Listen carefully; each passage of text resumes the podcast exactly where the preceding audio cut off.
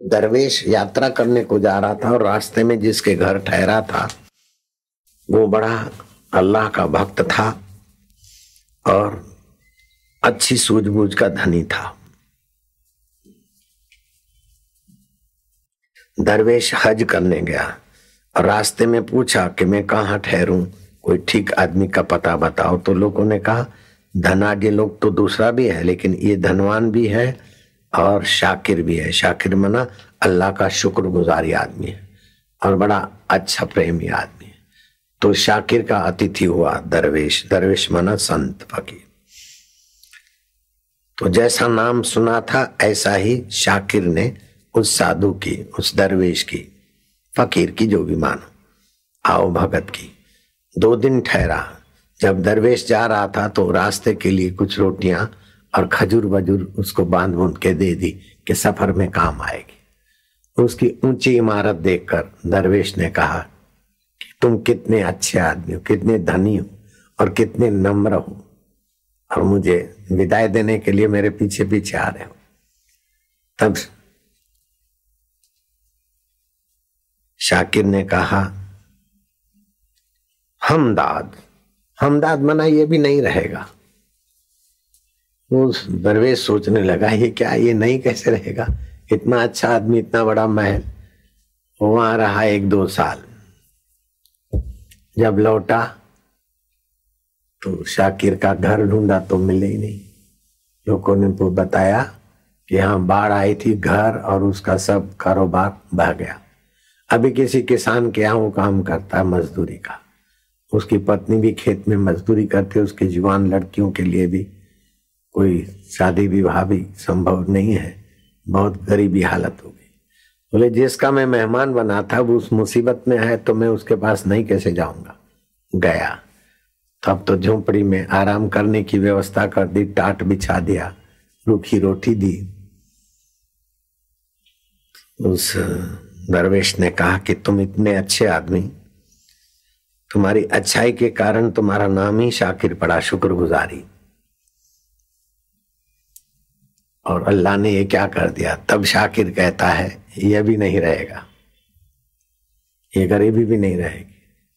और दरवेश डेढ़ दो साल के बाद फिर शाकिर से मिलने के बहाने हज के रास्ते निकला।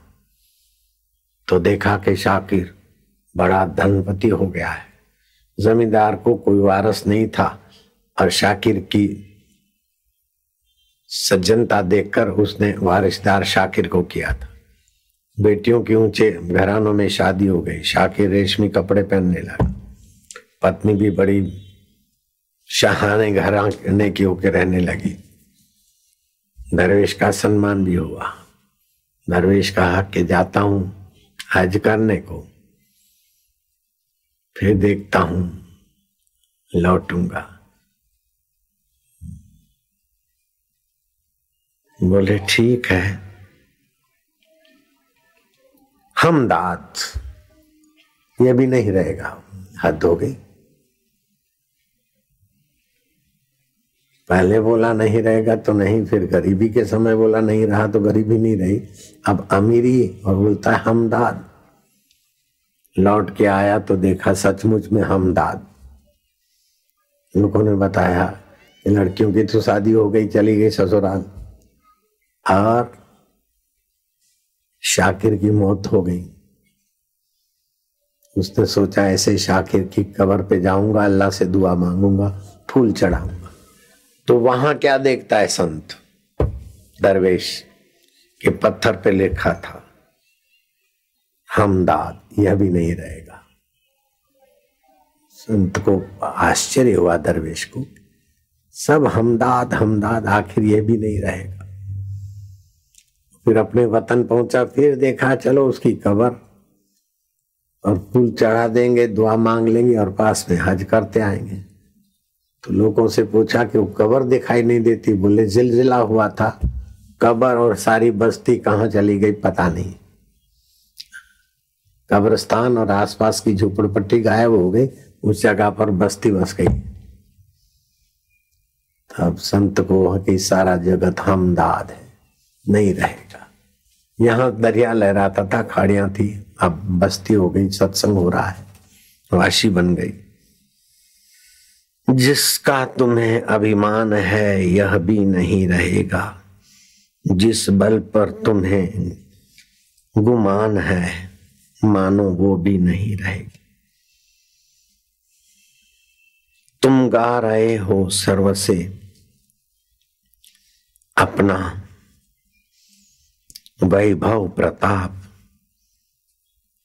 झूठा सभी सामान है, यह भी नहीं रहेगा।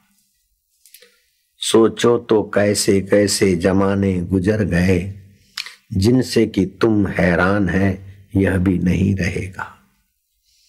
आए हैं, चले जाएँगे। कुछ देर के सब मेहमान है। क्या देखता है ए नादान? यह सब नहीं रहेगा। वह रहेगा जो अंतर आत्मा है। सब मिटने को जो जानता है, वो अमिट आत्मा ही रहेगा तेरे साथ। बाकी जो दृश्य जगत है, वो नहीं रहेगा।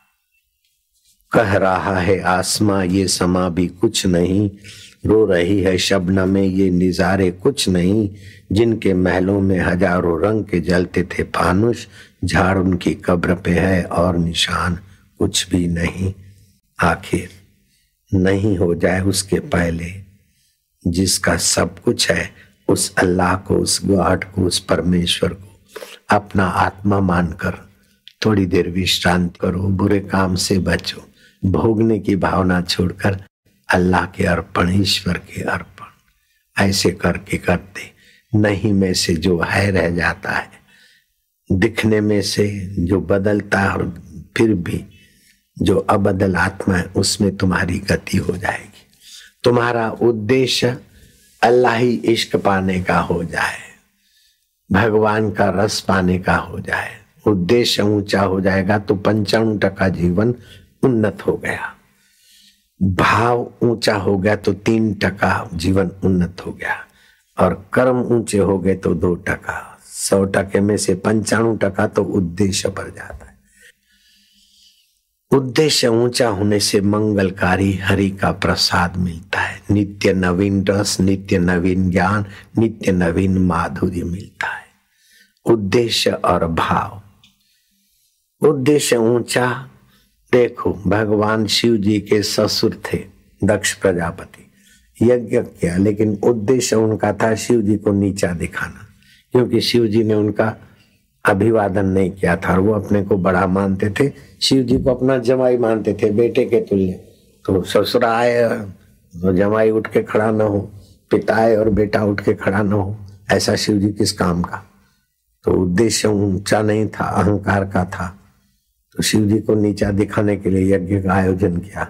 उसका यज्ञ ध्वंस हुआ सिर कटा और बकरे का सिर रखा। अभी भी महादेव के मंदिर में तुम जाओगे तो ब्राह्मण पूजा करते करते बोलेंगे, बैर बैर हम बच्चे थे तो हँसते थे कि ब्राह्मण ऐसा क्यों करते। बाद में कथाओं से पता चला कि उद्देश्य ऊँचा नहीं तो बकरे की नाई, पशु की नाई बे बे कर रहे हैं। इसलिए शिव जी को प्रार्थना करते कि हमारा उद्देश्य ऊँचा रखो। हम पशुता से बचे। पशु अपने बारे में ही सोचता है, अपने बारे में खाएगा, पिएगा, जिएगा। कुत्ते दोनों आपस में दोस्त होके चलते, लेकिन खाना डालो तो उसी समय लड़ने लग जाएँगे। बकरे घेटे बके अपना स्वार्थ के आगे बाकी को दबा देंगे। आप उद्देश्य ईश्वर प्राप्ति का बना ले, उद्देश्य सद्भाव का बना ले, और फिर जो भी आपके कर्म करे, वो ईश्वर को अर्पण करके इसी जीवन में ईश्वर की शांति, ईश्वर का सुख, ईश्वर का वैभव पालो। ओम। आनंद स्वरूप परमात्मा है। ओम ओम।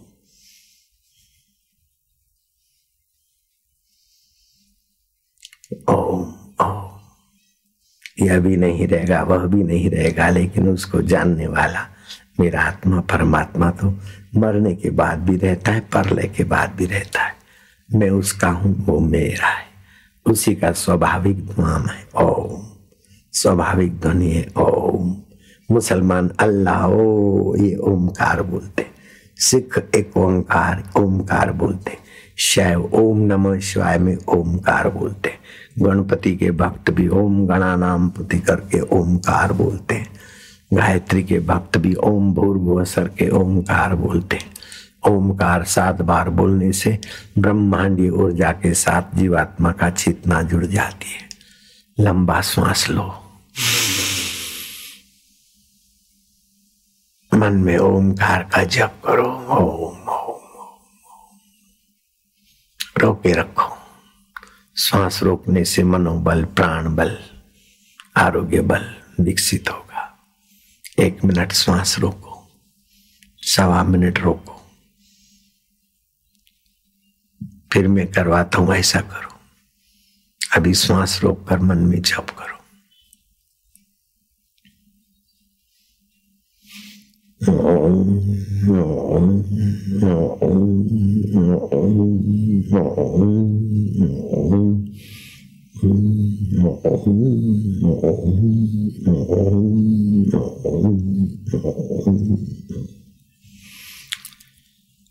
से गहरा श्वास लो।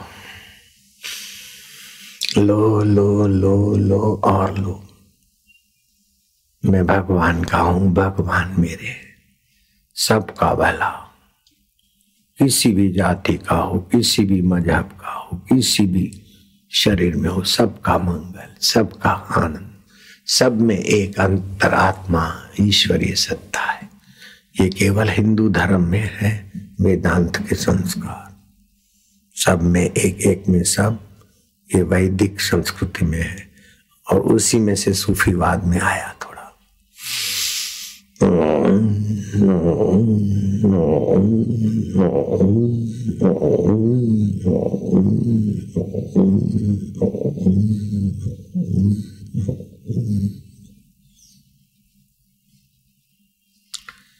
से लंबा श्वास लो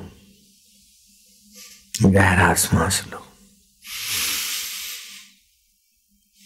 लो लो लो।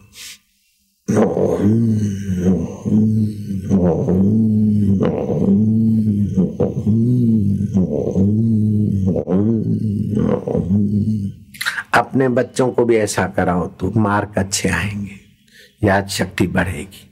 बॉयफ्रेंड गर्लफ्रेंड की गंदगी वाले बच्चों से बचेंगे। बस करो ने, दिन भर करोगे क्या?